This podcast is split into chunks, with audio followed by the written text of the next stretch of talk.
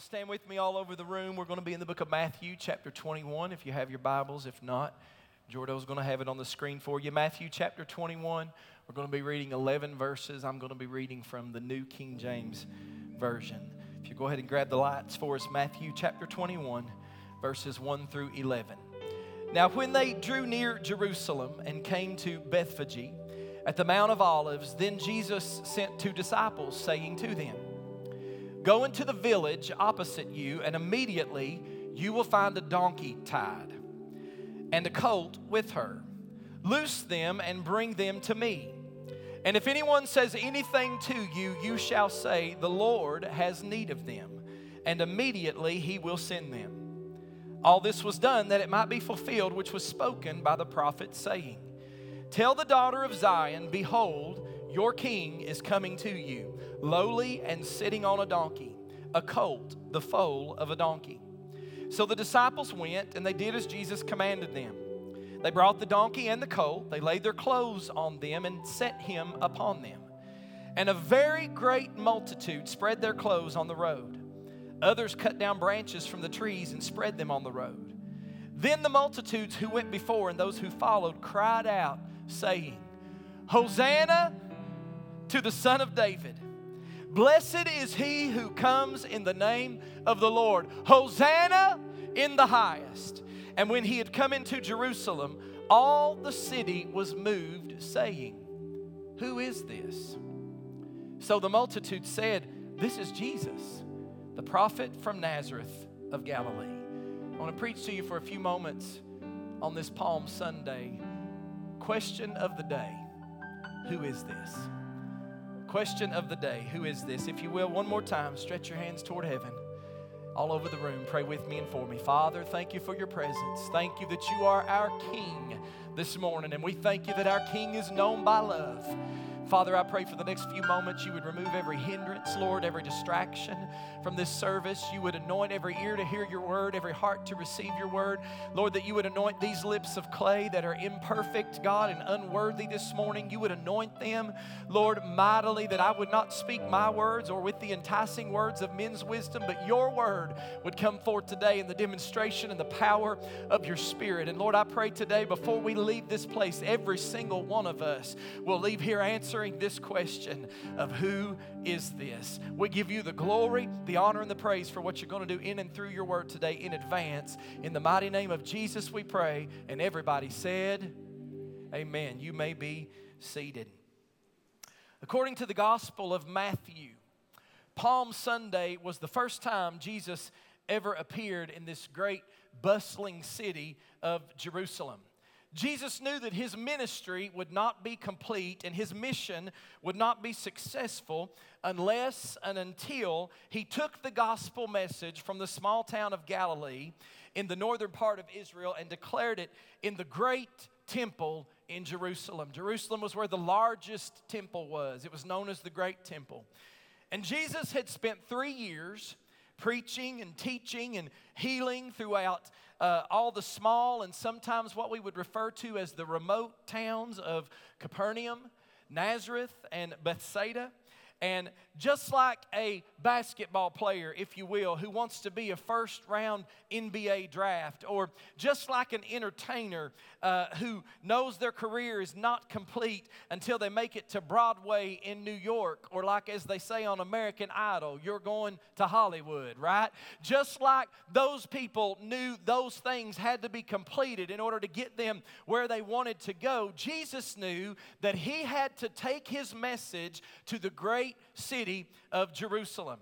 Now, Jerusalem was where every new idea and every new philosophy had to end up sooner or later. If you were to study the trajectory of the New Testament, it begins in small towns such as Nazareth, Bethlehem, Capernaum, and Bethsaida.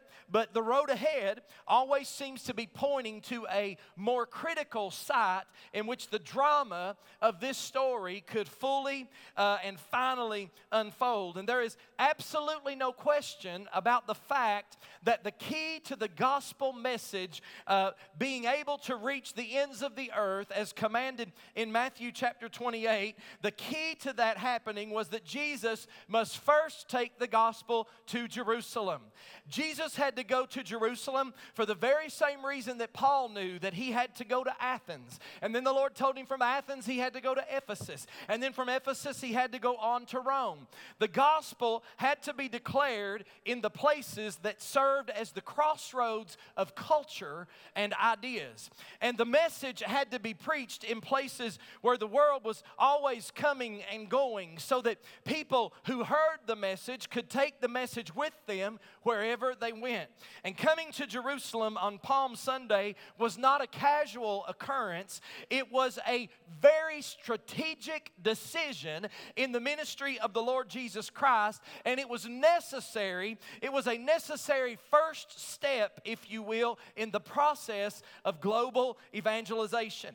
Now, I want to tell you, things are not very different today from where they were back then when it comes to providing maximum exposure for any idea that you might want to put forward. Uh, I just recently became a licensed real estate agent, and if you want to sell a piece of property by yourself on Zillow, you can do that. But the only people that's going to see it for sale by owner are the people that look you up in Zillow. But if you hire a licensed real estate agent, where's my broker at this morning? She'd be proud of me. She's in Louisville, I think. But anyway, she ain't here this morning. Uh, but if you hire a licensed real estate agent, then uh, if, if I'm associated with LBAR, which is the Lexington Bluegrass Association of Realtors, when, when it's listed with somebody who's a licensed agent, it gets maximum exposure. It's sent automatically out to 90 different websites, uh, all of those different things. Maximum exposure. Just remember that. That's the only reason I told you about that this morning.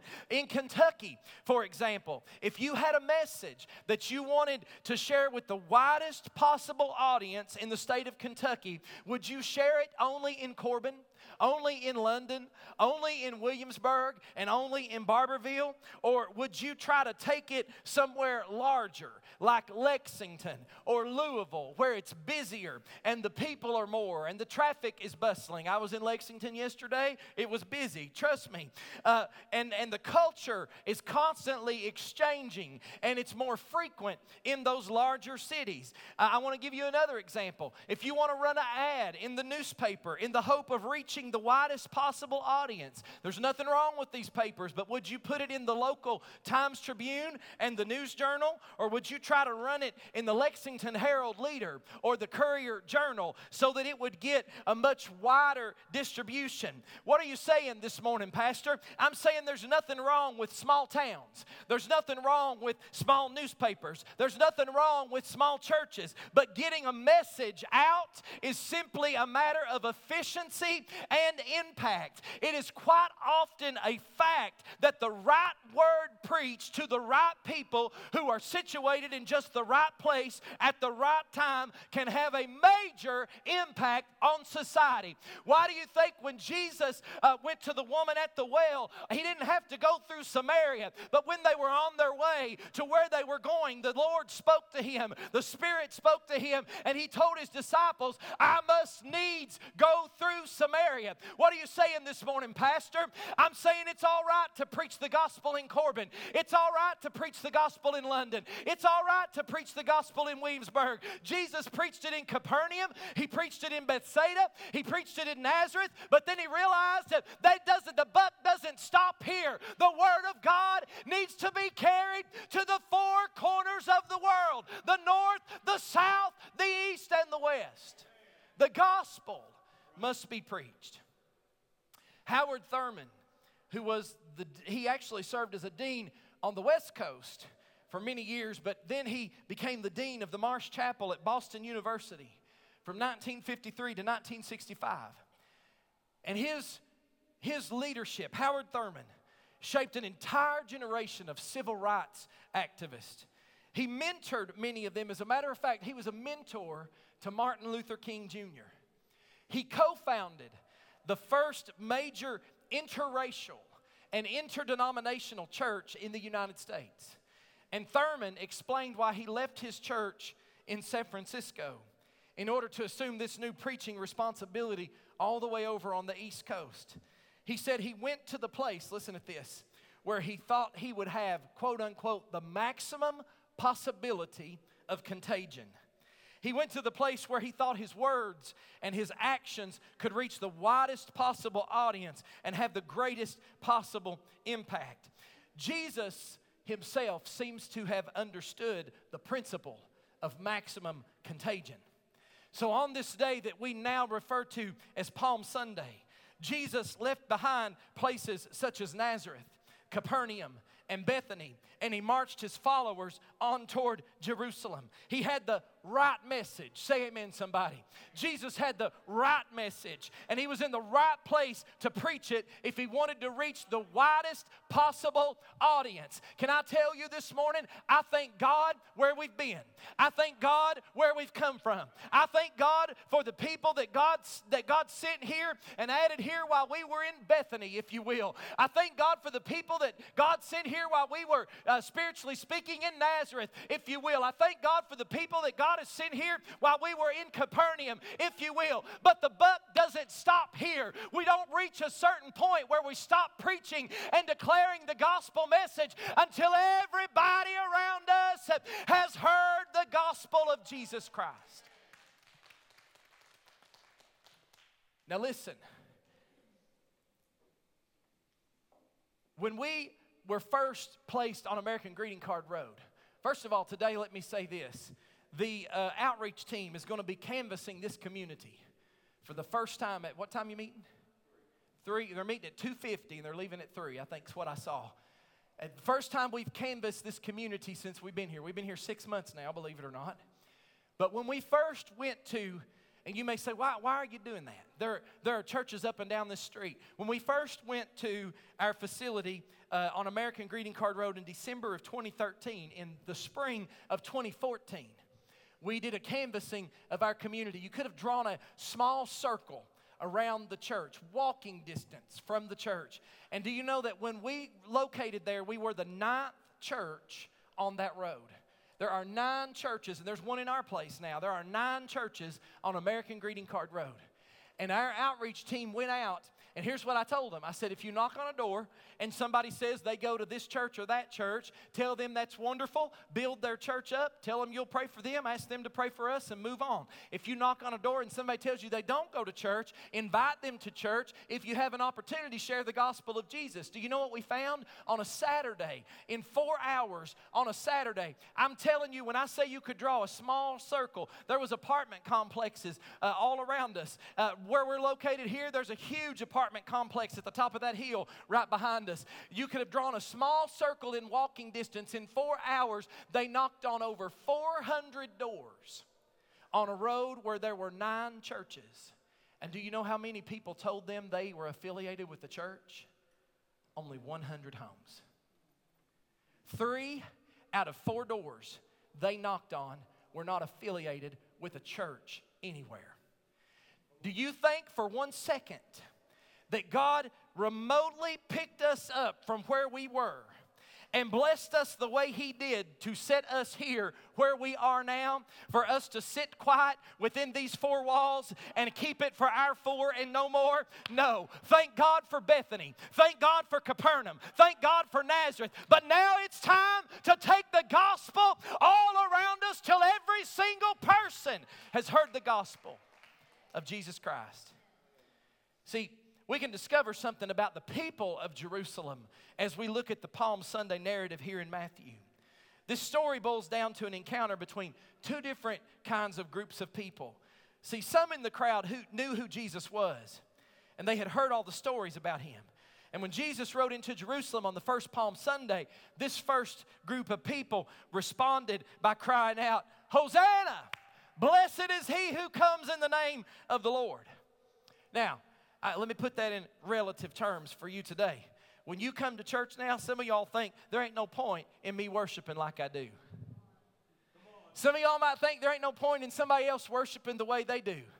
But those people, those people that really know Jesus, really remember where they were when Jesus found them, really remember what it was that Jesus did for them.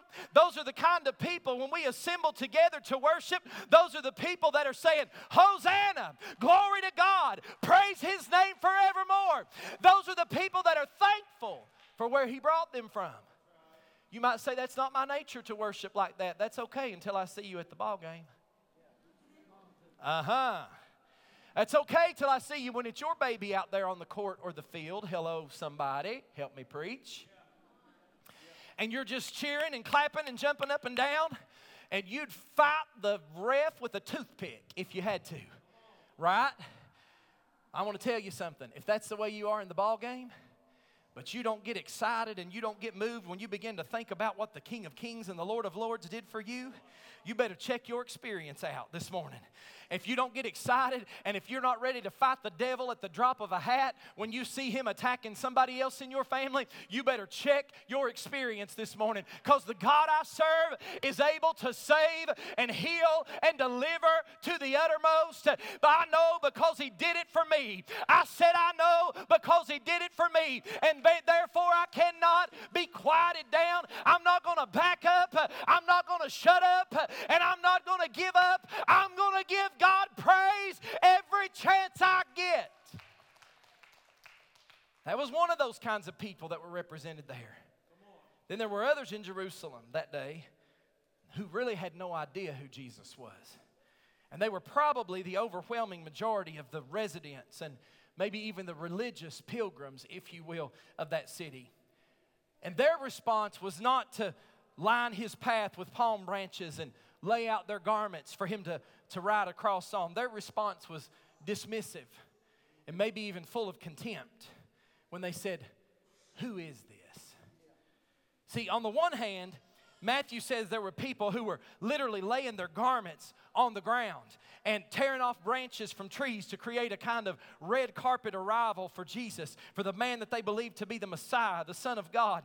Uh, and even if they didn't believe that, they at least believed that he was the son of David, uh, an earthly king who would over, uh, overthrow the Romans and reestablish Israel to its former glory as it enjoyed in the days of David and Solomon. And these were the people who were making all the noise when Jesus came into town. They were the people making all the uproar. They were welcoming the change they thought Jesus' arrival was about to create. Can I tell you that those are the people who make all the noise today? Those people who really know who Jesus is. But on the other hand, there were the sophisticated, dignified citizens of this bustling city of Jerusalem who really had no idea what was going on on that day. And it might be hard for us to believe this today in this world we live in of global communications where you can bring the most remote locations on earth right into your living room if you want to. You can uh, even bring church this morning right into your living room and watch it on your couch, drinking your coffee in your PJs. Somebody help me preach this morning. We love you if that's you, but we'd love to see you here. We'd love to see you here. And I'm looking at it right now. You're on there. Amen. Hallelujah. But there were, after all, there were 12 gates. Understand this there were 12 gates into the city of Jerusalem. And depending on which gate that you entered, it was possible for most people in the city to have no idea that anything else was going on across town. And most of those people who observed the events of Palm Sunday had no idea who was at the center of all this commotion that was going on. And I imagine some of the Pharisees had heard rumors about Jesus concerning his teachings and his miracles. I also imagine that a few Roman officials had been keeping their eyes on Jesus during those preceding three years as the crowds that began to follow him grew larger and larger.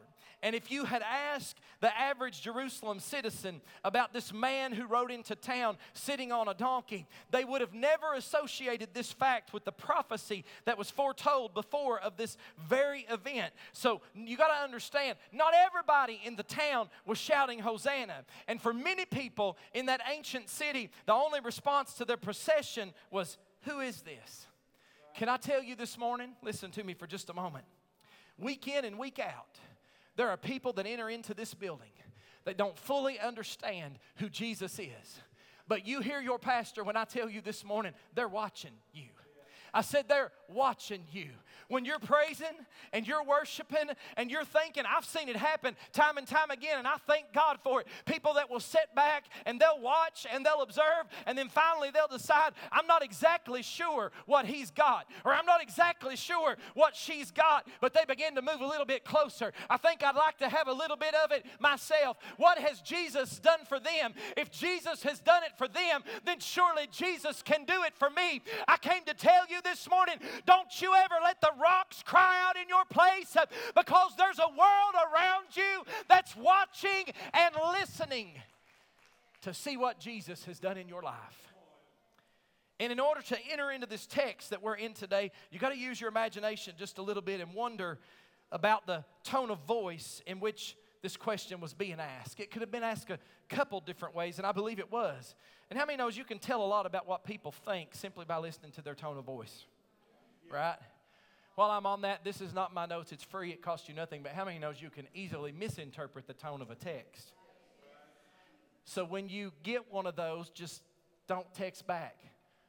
Pick up the phone and call them and say, I love you, brother, sister.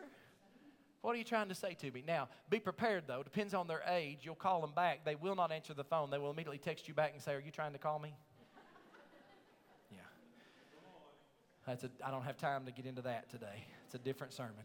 You can tell a lot about what people think when you listen to their tone of voice.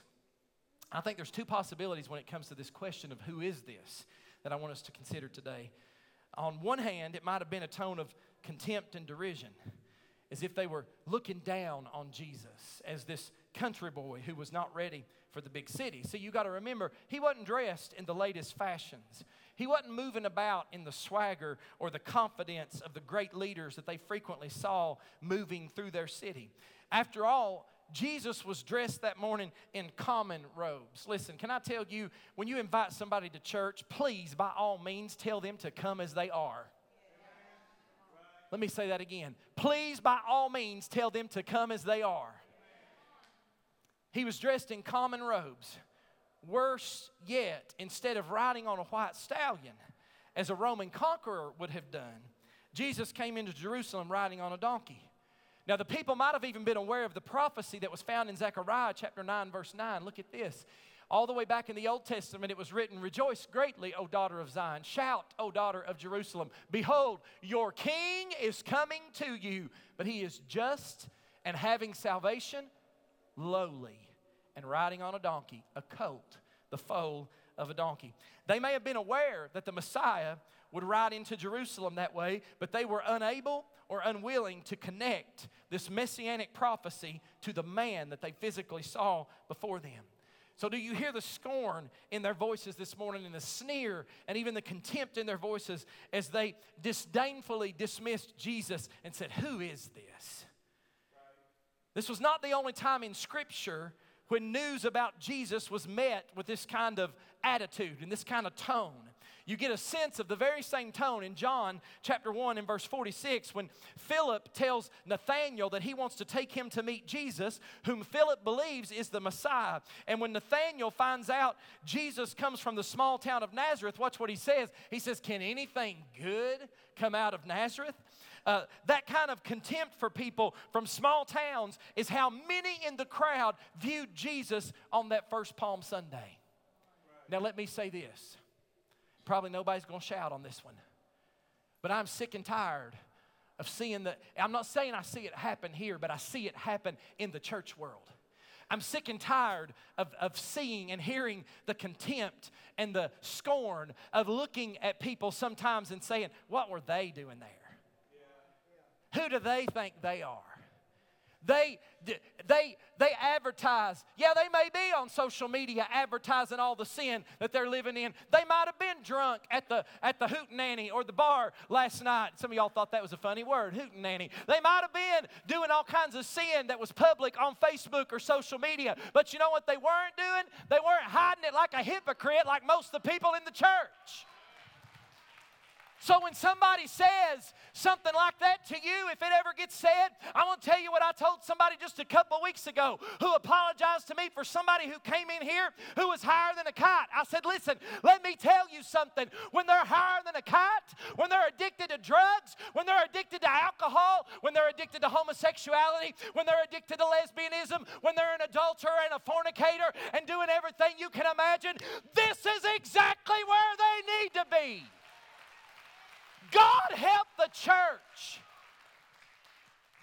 God help the church to not dismiss people with the same kind of disdain that Jesus was dismissed with on that day. And as painful as it may be to our ears and our hearts, imagine that many people in Jerusalem had a similar perception of Jesus. Imagine them saying these words, and not everybody See, that's the thing. Not everybody was, we want to preach this sermon and we want to shout and wave palm branches and all that. Not everybody was waving palm branches. Not everybody was celebrating. I want to tell you something today.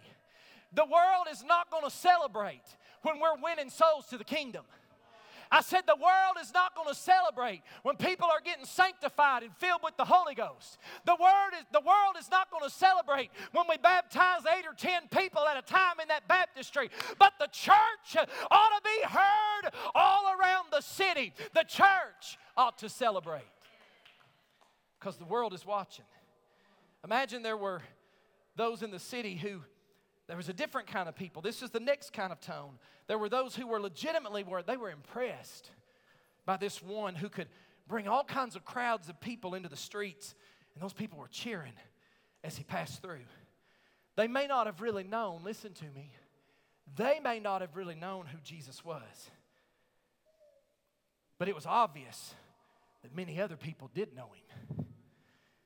Who is this, they said, that can cause people to take off their coats and lay them down on the ground so that his donkey could walk over them. Who is this for whom people would tear palm branches off the trees and create a carpet and take the extras and wave them to him and shout hosanna see none of the none of the priests in the temple were ever welcome to the city that way. None of the leaders in the government not even the roman uh, emperor governor pontius pilate nobody had ever received a hero's welcome like that.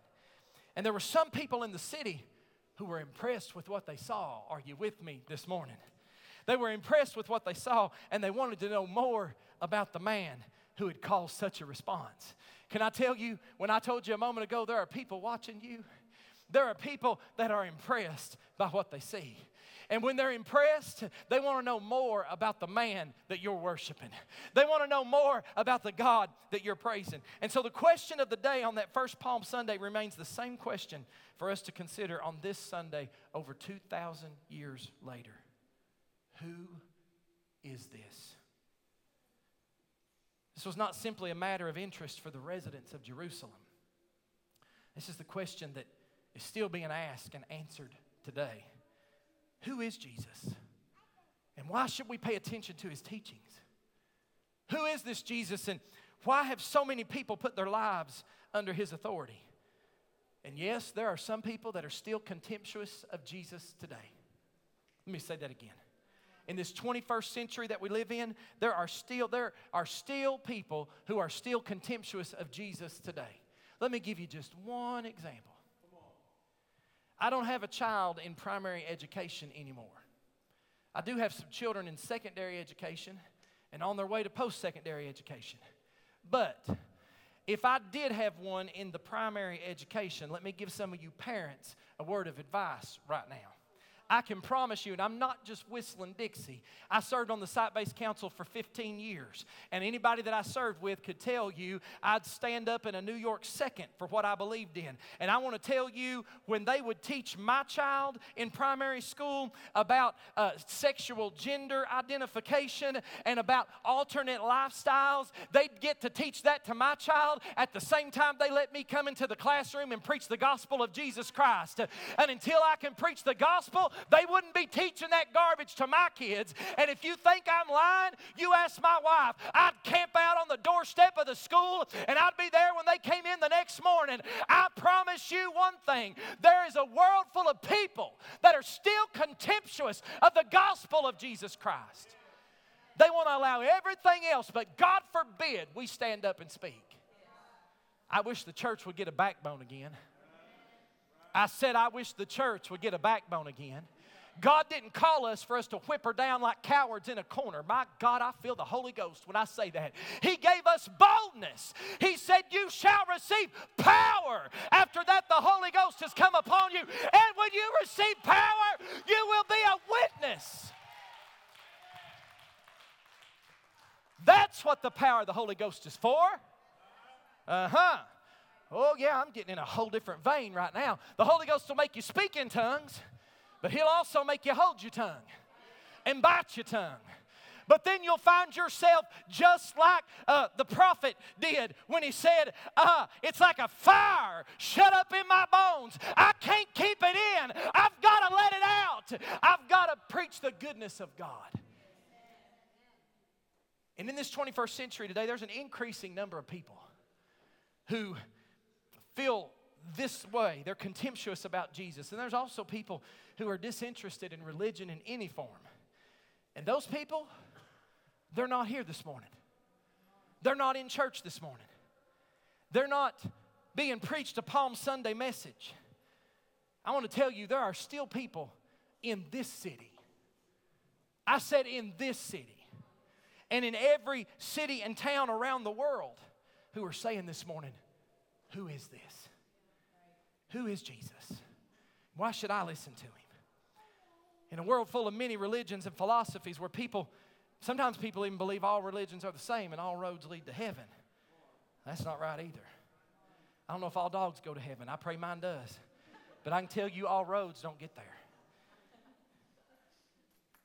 I'm going to I'm not trying to be disrespectful of anybody else's religion. But I got to say this morning, my hope, like the songwriter said it, is built on nothing less than Jesus' blood and righteousness. I dare not trust the sweetest frame, but wholly lean on Jesus' name. On Christ, the solid rock I stand, all other ground is sinking sand. Why do you think this word says, There is no other name given under heaven among men whereby we must be saved? But at the name of Jesus, every knee shall bow. That don't leave nobody out. That don't leave none of the left aisle people out. Oh, God, help me this morning. That don't leave none of the activists out today. That don't leave none of the liberals out today. Every, I don't care if they uphold all religions, say all religions lead to heaven. Every knee shall bow. Every tongue one day will confess that Jesus Christ is Lord. Hallelujah. The other side of the question also applies today. There are people, and I'm almost done, who are overwhelmed by what they've heard and seen from Jesus, and they wonder, who is this that's able to do such marvelous things? Anybody in here this morning ever seen him do something marvelous? Anybody ever seen him do something wonderful? Who is this that can do this kind of thing? Then there's the story of Jesus found in the New Testament. Listen, there's books that have been written all over this world, Christian books even. They have a, a shelf life of a few months and some of them even a few years. But then there's the story of Jesus found in this book. Can I tell you, this book has been handed down from generation to generation. It's still on the bestsellers list. Woo! I said it's still on the bestsellers list. It's been translated from one language into another language, into another language. This book has been handed down for approximately 2,000 years. Kingdoms have risen and kingdoms have fallen. Ideologies and philosophies have sprung up, and some of them have gone out. But all during all of that time, and despite all the other voices, voices around us, all the people are still lifting up the name of Jesus. I said there's power in the name of Jesus. Did you know, when I talk about all other religions this morning, did you know that of all the other world religions that you can talk about, whether you're talking about Hare Krishna, you're talking about Muhammad and Islam. You're talking about uh, Buddha and Buddhism. You're talking about cows, I guess, and Hinduism. Lord help us. All the other religions that you're talking about. The only religion that you'll find, see, all those religions are based on what you do for them. I thank God this morning. My religion's not based on what I do. I thank God this morning my righteousness is as filthy rags before Him. See, I don't know about y'all, but I ain't perfect. I said that this morning and I shocked one of our elders. I said, Who thinks I'm perfect? And she raised her hand on the back seat. I got news for you, I ain't perfect. I heard one of my favorite preachers say this way this is free, it won't cost y'all nothing. It'll help some of y'all out that have problems saying bad words. See, some of y'all have problems saying bad words. Now, my wife will tell you, that's not one of the things I have problems with, but now you cut me off on Main Street. I won't say bad words, but I'll let some arms fly. I'm like that little guy on Facebook that's got the Snapchat filter that's singing, How great is our God. Get out of the way! You know, that's, that's me. But some of y'all that have problems with bad words, I heard one of my favorite preachers say this week, and he's not one of those out there preachers. He preaches straight up word. He's not really all that popular, even in our movement anymore, because he's so old fashioned and stand firm on the word. He said, I thank God for grace and mercy. He said, even when I say one of them little bad words, I thought, my God, if he says bad words, I'm good. Thank you, Jesus. one of my favorite preachers I've ever heard. But Angie's mama used to put it like this. See, she taught us, and I don't know what y'all believe. Y'all are free to believe what you want to believe. But anyway, she taught us that some words were just bywords. Now, I'm not giving you an excuse to cuss, so don't misunderstand me. Some words were just bywords, but it was when you took the Lord's name in vain. That was when you were truly cursing. Well, that makes a whole lot of sense, and I believe that. But some of y'all still have a problem saying bywords. So you need God's grace and mercy to help you with that. Say amen or oh me, somebody. Because, why is that important? Because this world's watching. They want to know about the Jesus you're in here to worship this morning. If they'll come to the music. Many people are living lives today that they couldn't have even imagined when they were younger. I'm, I'm one of those people. Dennis is one of those people. Looking at a man on the third row right here that was raised up in a gang. He saw people killed and thrown over the side of a boat in the middle of the night with cinder blocks tied to their neck so they'd sink to the bottom of the lake. And the world, I don't even know why I'm saying this because he was here at 845 too. But I'm sure there was people in the world that said, he'll never amount to nothing. He'll never, he'll never be anything but what he is. He comes from the wrong people. He comes from the wrong side of the tracks. He comes from those gangsters over there. He'll never be anything. But you're also looking at a man who's been sharing Jesus with the multiplied hundreds, maybe even thousands over the years. Why? Because he can tell you this morning who Jesus is. I said, He can tell you this morning who Jesus is and what the power of God can do. So that's what people are saying. Who could take this, a man such as Peter, James, and John, and turn them into fishermen from Capernaum? Turn them from fishermen in Capernaum to household names that everybody knows about. Who is this that could take a Pharisee named Saul, who was an opponent, if you will, to Christianity? And a single encounter on the Damascus Road could turn him into the chief proponent and preacher of the gospel of Jesus Christ, the very man whose name he tried to abolish. God used him greatly, mightily. Who is this who can take people who pass through the dark nights of sorrow and suffering transform them into works, marvelous works of God. Who is this that can take the sons and daughters of poverty and limited means and bring them into live lives of promise and prosperity and potential? You're looking at one of them this morning. My daddy passed away when I was nine years old. My mama worked three jobs just to keep the double wide trailer that we lived in. And there were people that said I'd never amount to nothing because I didn't have a daddy from the time I was nine for the rest of my life. But guess what? God has blessed me over and over and over and over and over and over again. Who is this? Only a sovereign God can do some of these things. See, that was the question in the crowds that day, and that's the question that stands here today, waiting on every one of us to offer an answer today. Who is this? How do you speak the words of answering that question this morning? Do you speak them with scorn and contempt? do you have a better view of Jesus? Do you agree with those throughout Israel who believed he was a prophet? It's what many of his followers said as Jesus rode into Jerusalem that day. They said, This is Jesus of Nazareth, the prophet from Galilee. All they could say was that he's like Isaiah, he's like Jeremiah, he's like Amos or one of the prophets or John the Baptist. So that's what they said in Matthew chapter 16, verses 13 and 14. When Jesus came into the region of Caesarea Philippi, he asked his disciples, saying, Who do men say that I, the Son of Man, am? So they said, Some say John the Baptist, some say Elijah, and others Jeremiah or one of the prophets. See, that's the best that they could say. That was as far as their minds could reach about Jesus. And what they said was not wrong, but it was insufficient.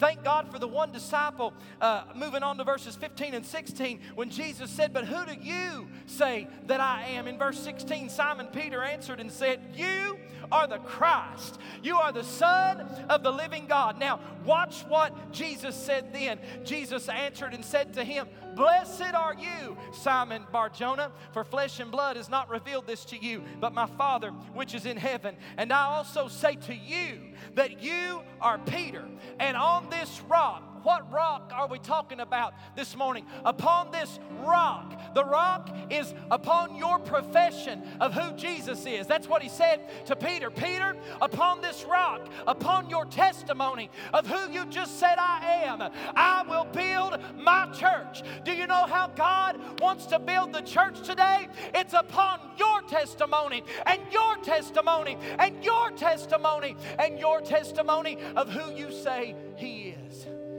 Upon this rock, I'll build my church, and the gates of hell will not prevail against it. Who is this?